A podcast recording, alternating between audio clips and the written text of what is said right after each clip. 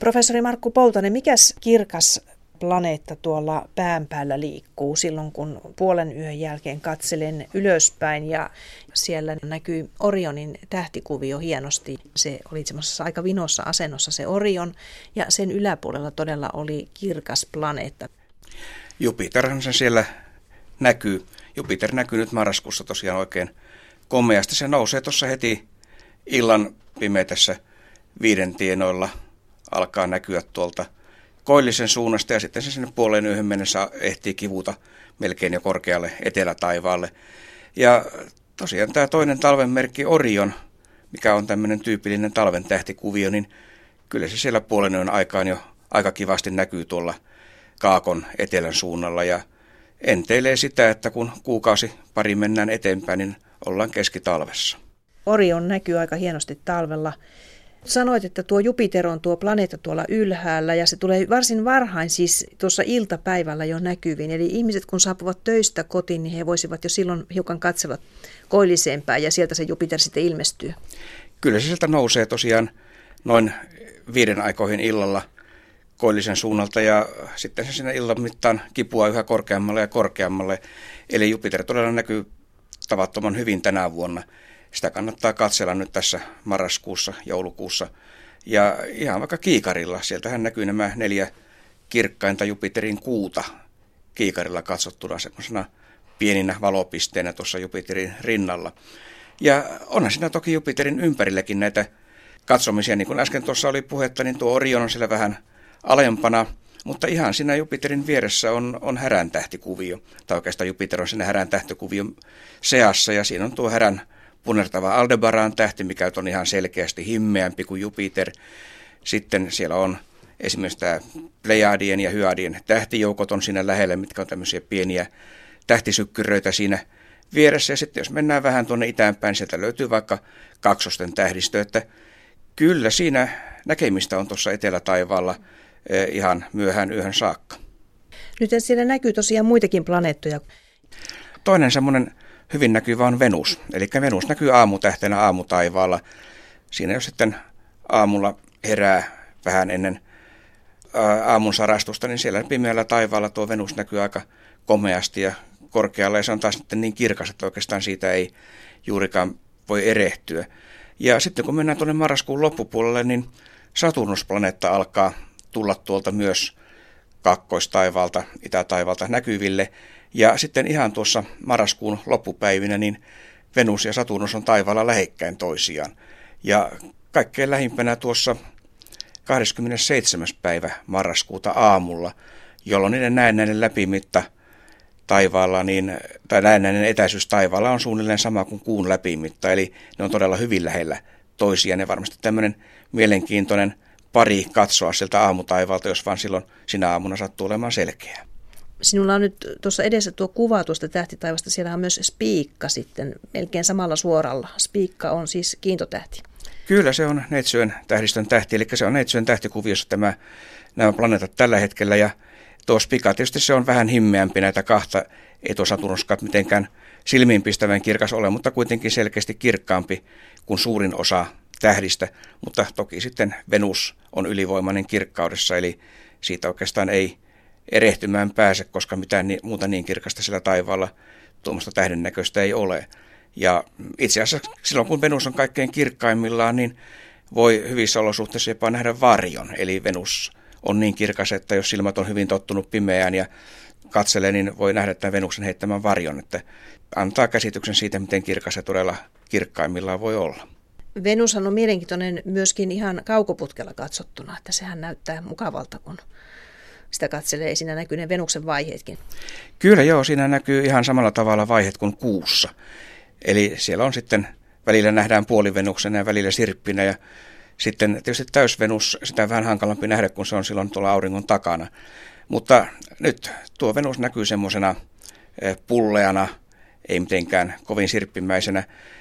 Ja eh, siihen kyllä tarvitaan kaukoputki, eli kiikarilla sitä Venuksen muotoa ei näe, mutta pienellä kaukoputkella se kyllä näkyy. Ja tietysti tuo Venuksen kirkkaus tai tuo Venuksen muoto sitten muuttuu sen verran hitaammin, että kuun muodonmuutokset me nähdään jo viikon parin kuluessa hyvinkin selvästi, kun se muuttuu sirpistä täyteen kuuhun ja menee takaisin sitten taas puolikuuhun ja sirppiin, mutta Venuksella kun tuo aika on paljon pitempi, niin sitä nyt ei ihan heti näe, mutta jos kaukoputkelle pääsee ja Venusta katsoo, niin ilman muuta kannattaa vilkasta se. Toki monta kertaa siinä on se ongelma, että se on niin tavattoman kirkas, että se tuppaa siinä kaukoputken linsseissä vähän sitten leviämään ja värisemään, että se kuva ei kauhean hyvän näköinen ole, varsinkin kun se Venus on tuolla matalalla lähellä taivaanrantaa, niin se ilmakehän väreily aina sitten lisää sotkee sitä kuvaa. No entäs Merkurius? Merkurius näkyy myös, se on oikeastaan ehkä enemmän joulukuun asia sitten.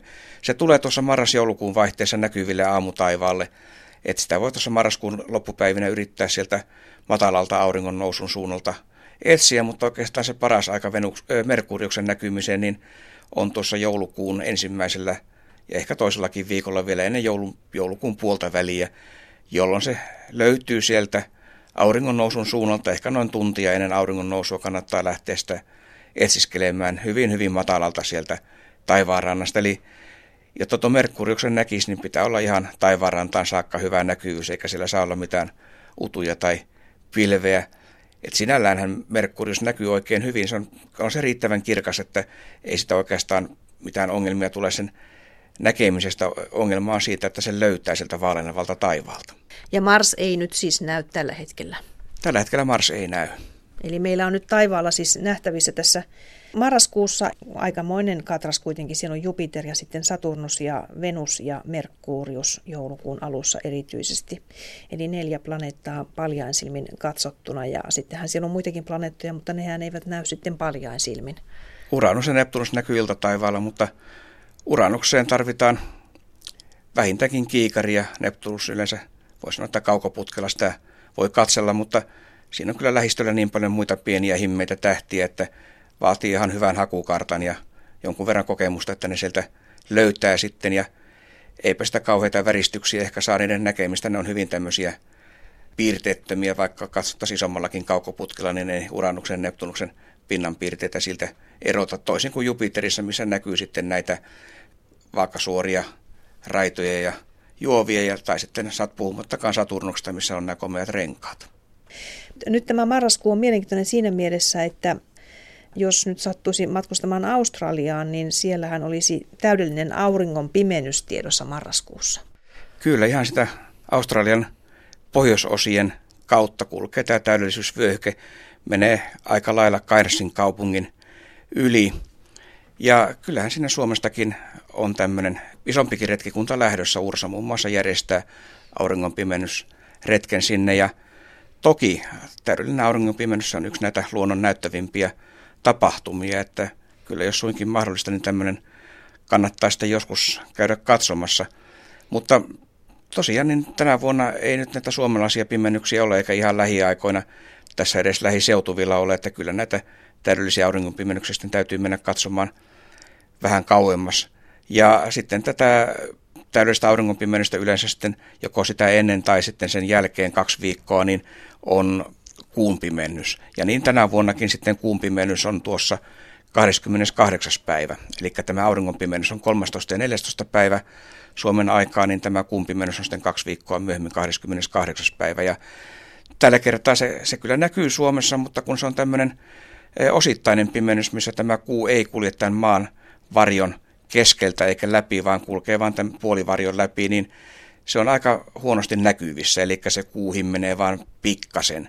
Ja sitä voi olla paljon silmisten vähän vaikea nähdä sitä pimennystä ja ainakaan kovin näyttävä se ei ole, koska se kuu ei muutu semmoiseksi kuparin punertavaksi niin kuin tämmöisen oikein kunnollisen kuun täysvarjopimennyksen aikana.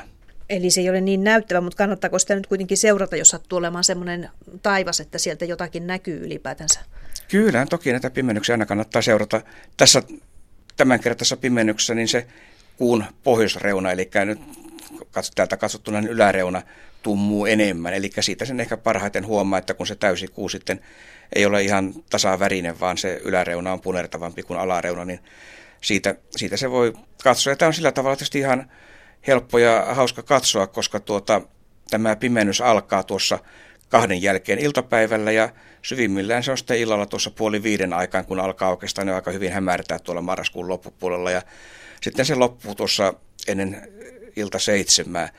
Eli tämä paras aika tosiaan on siinä neljän ja viiden välillä iltapäivällä, kun sitä katsoo ja se näkyy sitten kyllä käytännössä koko Suomessa, mutta tosiaan se vaatii sitten hyvät olosuhteet ja, ja se, että se ei kovin selkeästi näy. Ehkä suurin ja helpoin tapa katsoa sitä on juuri verrata sitä kuun ylä- ja alareunaa, että onko ne, onko ne eri väriset, koska se yläreuna punertuu enemmän, kun se on siellä lähempänä sitä maan varjoa. Ja tämä on siis 28. päivä marraskuuta. Kuuntelijat voivat laittaa sen kalenteriin. Joo, kalenteriin vaan raksi, että 28. päivä toivottavasti on sen verran selkeä, että näkyy tämä tosiaan marraskuu on aina sen verran pilvinen, että ei välttämättä tämmöisiä tapahtumia näe, mutta kuka tietää, jollakin voi olla hyvä tuuri. No sitten marraskuussa on myöskin tähdenlentoparvi jälleen havaittavissa taivaalla, eli leonidit. Tähdenlentoparvia tässä on oikeastaan useampiakin, mutta se leonidit on se kuuluisin näistä marraskuun parvista. Ja monet varmaan muistaa tuossa kymmenen vuotta sitten oli tämä Leonidin parven aktiivisuusvaihe. Sehän aina noin 33 vuoden välein aktivoituu, eli 33 vuoden välein tulee tämmöisiä oikein kunnon tähtisaden myrskyjä, missä voi olla tuhansia tähdenlentoja tunnissa tai enemmänkin. Ja tämmöinen tosiaan oli tuossa 2001-2002 oli kahtenakin vuonna peräkkäin. Valtava määrä leonideja näkyy sitten yhtenä yönä. Mutta nyt tänä vuonna tämä on ihan taas palannut tämmöisen normaali järjestyksen, eli ehkä tuommoinen 10 15 tähdenlentoa tunnissa, mitä voi odottaa parhaimmillaan tuon Leonidien parven aikana. Se on lähes koko marraskuun aktiivinen, eli näitä tähän parveen kuuluvia tähdenlentoja voi nähdä lähes koko marraskuun ajan, mutta se paras maksimi on siinä 17 päivän tienoilla. Ja kun tämä, nämä tähdenlennot näyttävät tulevan tuolta Leijonan tähtikuvion suunnalta, ja jotkut varmaan muistavat, että Leijona on se tähtikuvio, mikä näkyy, näkyy tuolla iltataivaalla kevät-talvella. Eli tähän aikaan vuodesta se leijonan tähtikuvio näkyy aamuyöstä, niin myös näitä leonidien parveen kuuluvia tähdenlentoja niin näkyy parhaiten aamuyöstä tai myöhään yöllä. Eli niitä voi yrittää sitten katsella siinä marraskuun puolivälin tienoilla mahdollisimman myöhään yöllä. Ja sillä tavallahan suoraan näitä tähdenlentoja ei tunnista, mistä ne tulee. Niitä täytyy sitten havaita enemmän ja, ja piirtää ne radat taaksepäin ja näkee, että tulevatko ne sieltä leijonan tähtikuvion suunnalta ja kuuluuko ne juuri tähän parveen. Mutta yksi tämmöinen jonkinlainen tunniste on se, että nämä parveen kuuluvat tähdenlennot, ne on aika nopeita.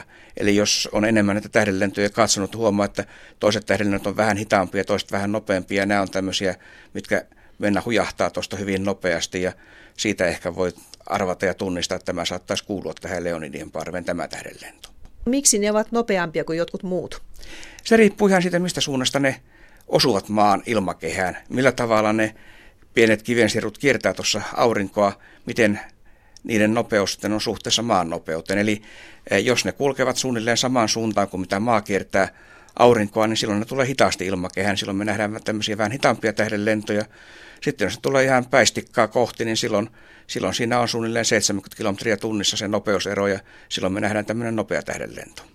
Miksi tällä Leonidien tähdenlentoparvella on tuo huippu 33 vuoden välein? Siis mitä tapahtuu 33 vuoden välein?